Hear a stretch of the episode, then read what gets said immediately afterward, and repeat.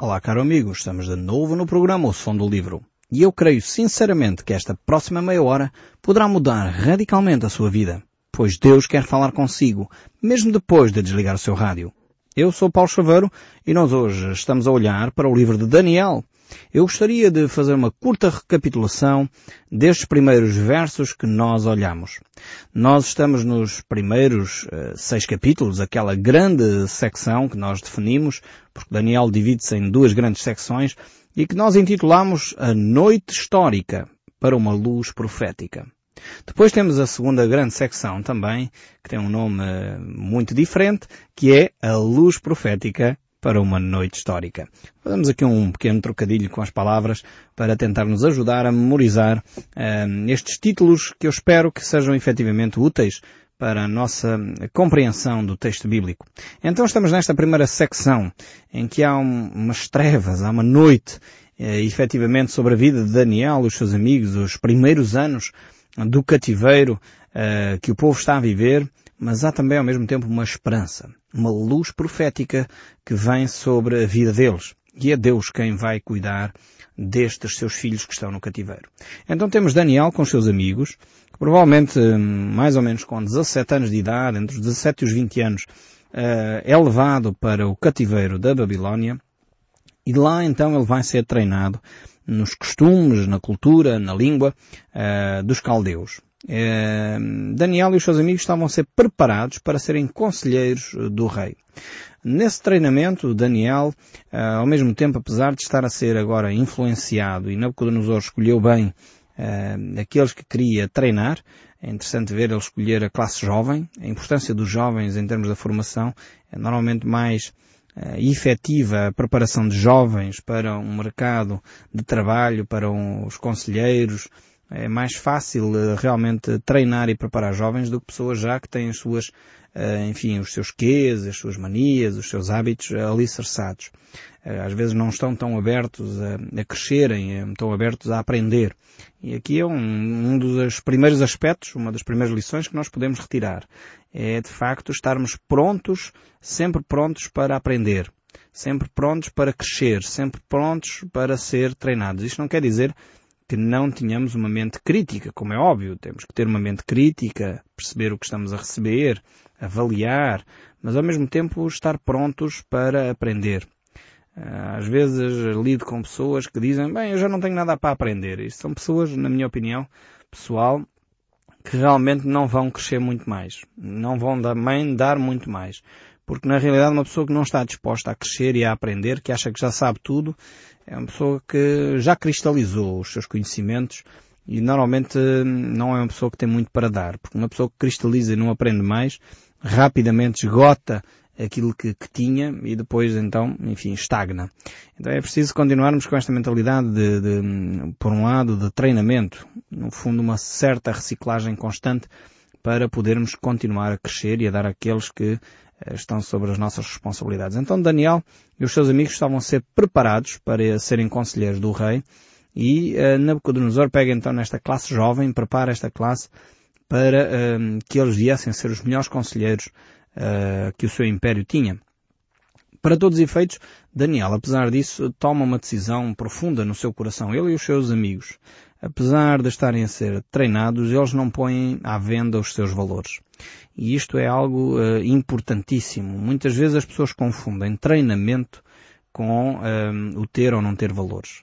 É verdade que podemos uh, aproveitar as competências, aprender competências, mas os valores devem se manter. Aqueles valores que nós aprendemos, valores básicos de relacionamento, de fé, de convicção em Deus, nas coisas que são estruturais para o nosso ser, eh, valores como a solidariedade, o amor, a verdade, a honestidade, são valores que têm que manter-se firmes. Quer dizer, a formação que nós recebemos não devem pôr em causa estes valores. E se põem em causa, nós temos que tomar atitudes firmes como Daniel e os seus amigos o fizeram.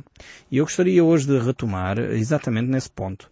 Uh, no verso 8 aqui do primeiro capítulo, que eu creio ser um verso chave para a compreensão uh, da vida de Daniel. Porque este valor aqui que ele vai expressar logo logo assim que chega à Babilónia é um valor que se mantém firme pela vida fora.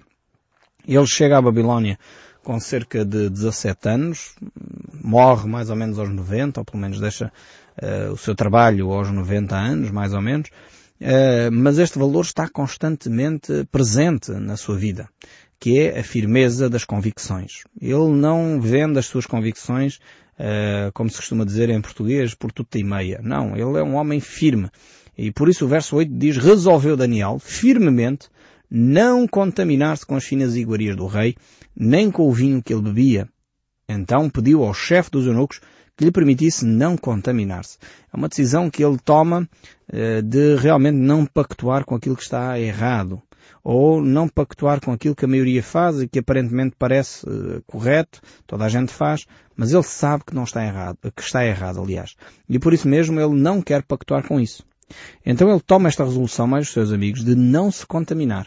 Porquê é que não se contaminar? Não era que Daniel fosse vegetariano. Alguns, alguns uh, entendem isso assim, que aqui Daniel estaria a defender a, uma alimentação vegetariana. A Bíblia não defende esse tipo de alimentação. Se nós víssemos, e não vamos perder esse tempo aqui, porque este programa não, não se trata de defender um, uma dieta, mas se nós víssemos de facto um, aquilo que a Bíblia diz no livro de Levítico, verificamos que há uma série de animais ali que podiam ser comidos. Uh, e Daniel uh, o que está a dizer é que ele não queria se contaminar com os alimentos, não só porque alguns eram de facto alimentos uh, que eram considerados impuros para os judeus, essencialmente por questões de higiene. Naquela altura não havia as condições de higiene que existem hoje em termos de, de despistagem de doenças e tudo mais, e mesmo assim sabe Deus como é que as nossas carnes vão por aí, uh, mas uh, ao mesmo tempo não era tanto esta questão, mas sim essencialmente uma questão que aqueles alimentos eram sacrificados ou apresentados em adoração aos ídolos da Babilónia e ele não queria ter a ver com esse tipo de, de práticas. Eram práticas que eram opostas à sua fé e por isso mesmo ele queria se demarcar dessas práticas. Então aqui Daniel não está a falar de uma dieta vegetariana, está a falar sim de uma dieta que é pura aos olhos de Deus. Uma dieta que não é, não tem compromisso em termos da idolatria. Ainda que eh, nós sabemos pelo Novo Testamento, o apóstolo Paulo uh, trata desse assunto de uma forma muito clara, quando ele, ele mostra claramente nas Escrituras que a questão aqui, ou a vida cristã, não tem a ver com dietas. Aliás, ele diz em 1 Coríntios, capítulo 10, verso 25, comei de tudo o que se vende no mercado, sem nada perguntares por motivo de consciência. Mais uma vez aqui, a questão do, dos habitantes da cidade de Corinto era a mesma que, o, que Daniel tinha, eh, que os alimentos, eh, na maioria, essencialmente as carnes, eram sacrificados aos ídolos antes de ser postos à venda no mercado. E então o apóstolo Paulo diz, uh, ok, comam livremente uh, e não perguntem se foi carne sacrificada aos ídolos ou não, por isso vai provocar um problema de consciência. Uh, porque depois ele defende a sua tese. O apóstolo Paulo segue a dizer eh, nesta carta de 1 Coríntios dizendo porque é que ele não deve fazer isto. Porque do Senhor é a terra e a sua plenitude. Ou seja, todos os animais que existem na terra pertencem a Deus. E se algum dentre os incrédulos vos convidar e quiserem ir, comei de tudo o que for posto diante de vós, sem nada perguntares, por motivo de consciência. Uh, e, e, mais uma vez ele diz, no capítulo 8, verso 8, de 1 Coríntios ainda, porque este era um problema sério na, na cidade de Corinto, ele diz, não é a comida que nos recomendará a Deus, pois nada perderemos se não comermos e nada ganharemos se a comermos. Então aqui a questão não é uma batalha entre os vegetarianos e aqueles que comem carne, uh, não, não entre nessas guerras, não vale a pena fazer guerras. Se a pessoa quer só comer legumes, esteja à vontade. Se a pessoa não quer uh, comer só legumes, quer comer carne também, esteja à vontade. Diante de Deus não há uma dieta mais santa do que a outra. E este é o texto bíblico. E cuidado com aqueles que fazem uma grande guerra sobre uma dieta que é espiritual. Porque antes da queda o que se comia era isto e não se comia aquilo. A Bíblia dá-nos permissão, e é por isso que nós pedimos a bênção de Deus sobre a alimentação, a Bíblia dá-nos permissão para comer de tudo, eh, porque tudo provém de Deus. Então tínhamos eh, plena consciência, tranquila, diante de Deus, para podermos ter a nossa dieta normal, sem restrições, porque a Bíblia não coloca restrições para esta época de graça em que nós vivemos. Na época da lei, sim. A época da lei onde Daniel vivia, haviam alimentos proibidos e alimentos que não eram proibidos. No tempo da graça em que nós vivemos, a Bíblia mostra claramente que tudo nos é lícito neste aspecto, mas ao mesmo tempo a Bíblia nos diz que nem tudo nos convém. Então não esqueçamos a segunda parte do texto bíblico, mas tudo nos é lícito e se alguma coisa escandaliza outro irmão, então vamos nos abster. Se há alguém que está connosco que vai ficar escandalizado porque nós comemos carne, não há problema nenhuma. Comemos só os vegetais. Se alguém vai ficar escandalizado só porque comemos vegetais, não há problema nenhum, nós também comemos a carne. Porque o que importa é agradar a Deus em primeiro lugar e o que importa é não escandalizar o irmão. Estes são os princípios que nós temos que ter em conta uh, para não ofender ninguém, para não magoar ninguém, antes pelo contrário, ao fim de alcançar a todos com o Evangelho e a Palavra de Deus. Então Daniel resolve no seu coração, ao mesmo tempo, não pactuar com isto porque os valores que ele defendia, neste caso, eram mais importantes. E os valores aqui têm a ver com a sua fé. Então nós devemos também tomar estas atitudes, no sentido de defender aquilo que são valores de fé. Aquilo que são valores como a verdade, valores como o amor, valores como a integridade, valores como a honestidade, a fidelidade, realmente são valores que nós temos que lutar por eles, ficar firmes. E se alguma coisa que vamos fazer vai pôr em causa, ou alguma coisa que a sociedade nos quer impor, vai pôr em causa estes valores, nós devemos ficar firmes. Como disse Daniel, ele resolveu firmemente no seu coração não se contaminar, não se mesclar, não se envolver com aquilo que a maioria das pessoas fazia, simplesmente porque era hábito. Não, mas ele tinha os seus valores, ele ficaria firme. E vejamos a recompensa de Deus. O curioso no verso 9 eh, é que Deus eh, valoriza estes aspectos. E diz assim no verso 9, Ora, Deus concedeu a Daniel misericórdia e compreensão da parte do chefe dos eunucos. Foi Deus que agiu. Eh, Daniel estava numa situação extremamente delicada. Ele era um prisioneiro de guerra, acabado de chegar a uma terra estranha. Este chefe dos eunucos não tinha que ter eh, qualquer complacência para com Daniel. Ele estava, inclusive, a se cedesse a pôr em risco a sua própria vida, porque ele tinha recebido orientações diretas do grande imperador Nabucodonosor sobre como alimentar estes prisioneiros de guerra. E Daniel, diz o texto bíblico, que recebe misericórdia e compreensão da parte deste homem. Porquê? Porque Deus concedeu. Esta é uma perspectiva extremamente interessante, de perceber como as coisas no plano natural acontecem por influência uh, da parte de Deus. Esta é uma perspectiva espiritual da vida. Uh, muitas vezes nós não conseguimos ver Deus porque não percebemos que é Deus que está por trás das coisas. A compreensão que Daniel acolhe, recebe deste chefe dos eunucos, é claramente vista, uh, percebida, entendida como uma misericórdia e ação de Deus. Talvez nós precisamos de recuperar esta visão da vida. Perceber que Deus influencia muito mais os acontecimentos do dia a dia do que nós imaginamos. A compreensão ou incompreensão das pessoas tem muito mais a ver com ações uh, espirituais da parte de Deus ou de Satanás do que aquilo que nós imaginamos. Muitas vezes nós não conseguimos para ver para além do que é natural. Mas Deus está lá. Deus é o Deus da história, é o Deus que está presente e é o Deus que nos acompanha. E, e, vejamos o ponto em que isto acontece. O verso 10 diz, disse o chefe dos eunucos a Daniel, tenho medo do meu senhor, o rei, que determinou a vossa comida e a vossa bebida, porque pois veria ele o vosso rosto mais abatido do que o dos outros jovens da vossa idade. Assim poria em perigo a minha cabeça para com o rei. Vejam bem uh, a preocupação e o ponto delicado que esta situação estava. Portanto, não era só uma questão eu apetece-me comer ou não me apetece comer. Aqui este chefe dos eunucos eh, tinha a cabeça a prémio se Daniel e os amigos ficassem mais magros, hum, enfim, eh, enfim, mais desfigurados, mais, eh, enfim, mais magros que os outros, o rei podia dizer às penais, vocês fizeram um péssimo trabalho, eu dei-vos uma dieta, vocês não cumpriram como mandei, desobedeceram, portanto pagam com a vida, ponto final. E aqui não era, enfim, não era só uma multa, não era uma coima. Não era dizer, ok, vais ser despromovido, no final do ano não recebes o bónus. Não, aqui era pagar com a vida. Portanto, estavam numa situação extremamente delicada mas Deus concedeu misericórdia. E Daniel recebeu sabedoria de Deus, de tal maneira que ele propõe um desafio. Coloca uh, ali um teste, diz uh, então este homem, verso 14. Ele atendeu então à experiência e experimentou 10 dias, ou seja, ele coloca 10 dias de experiência, diz ok, vamos experimentar, durante 10 dias a gente não vai comer essa alimentação e ao fim de 10 dias avalia-se. E, e este homem atendeu a esse pedido. E o que é que acontece no verso 15?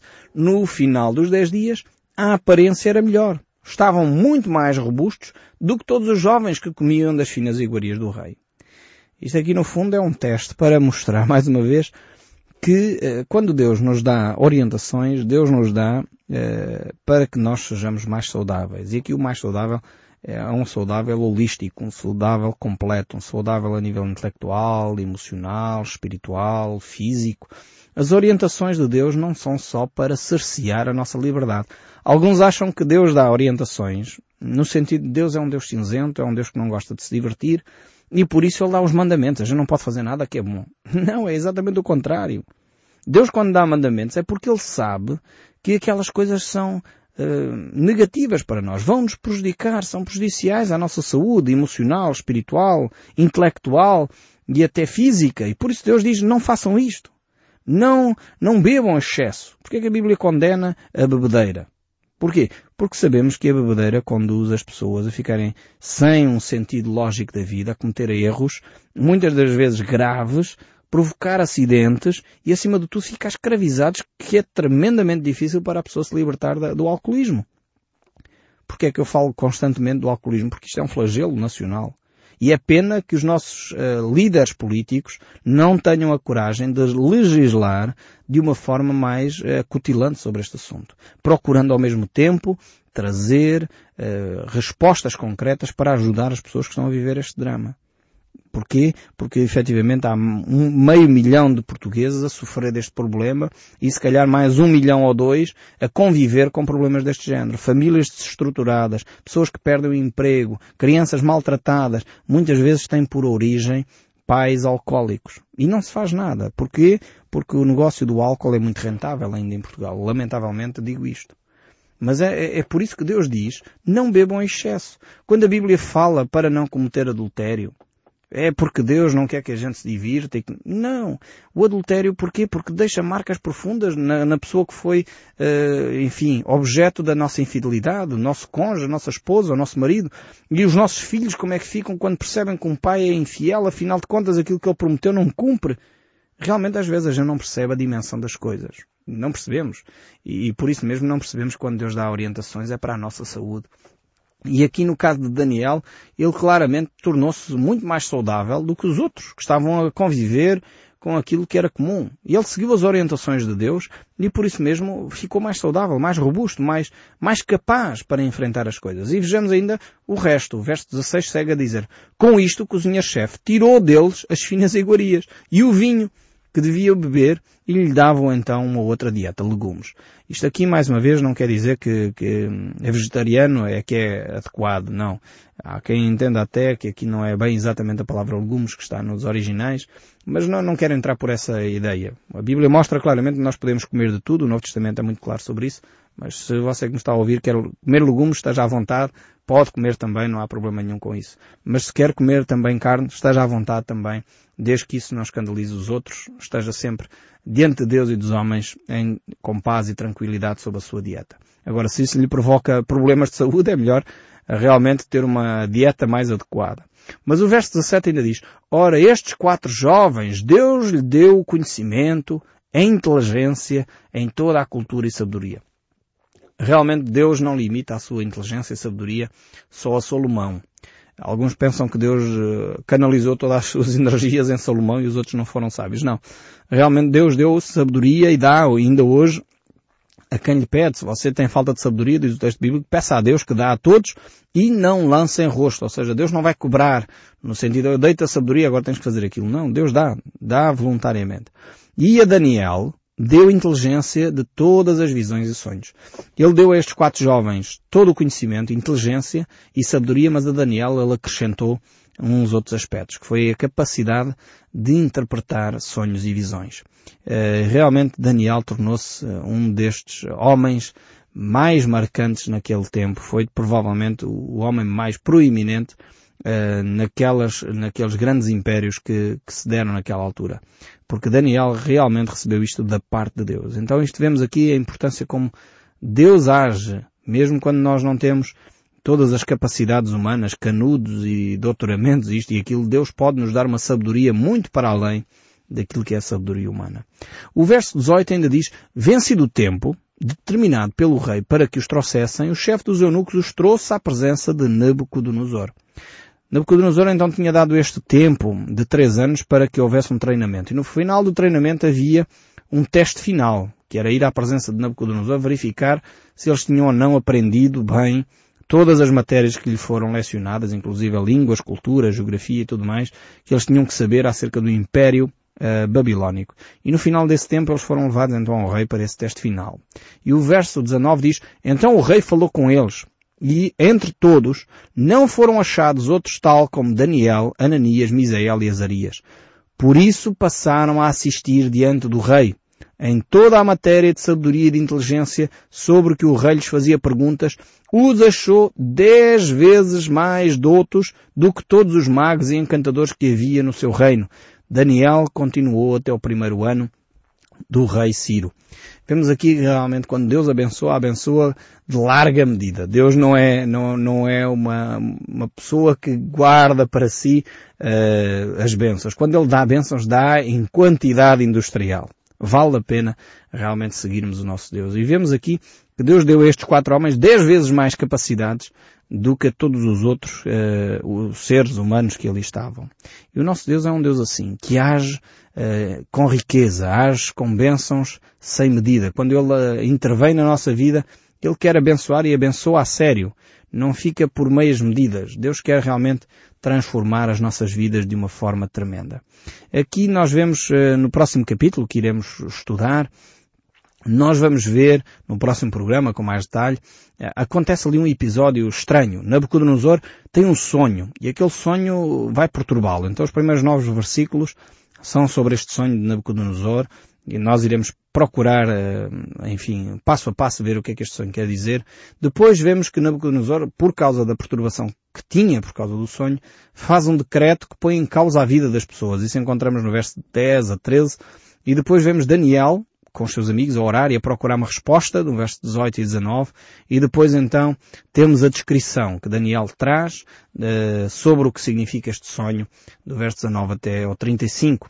Uh, e aí podemos ver uh, realmente aquilo que Deus quer fazer e no verso 44 até ao final, 49, vamos ver o que significa aqueles quatro grandes impérios que estão uh, descritos uh, neste sonho de Nabucodonosor. Realmente é, é uma imagem extremamente interessante que nós encontramos aqui, Deus a falar até através uh, de alguém que não tinha um relacionamento com Deus. Porque quando realmente Deus quer transmitir uma mensagem, dizia Jesus, que se os cristãos se calarem, até as pedras da calçada clamarão. Realmente que cada um de nós possa ser sensível à voz de Deus e não deixar de ouvir aquilo que diz o som deste livro. Deus abençoe ricamente e até ao próximo programa.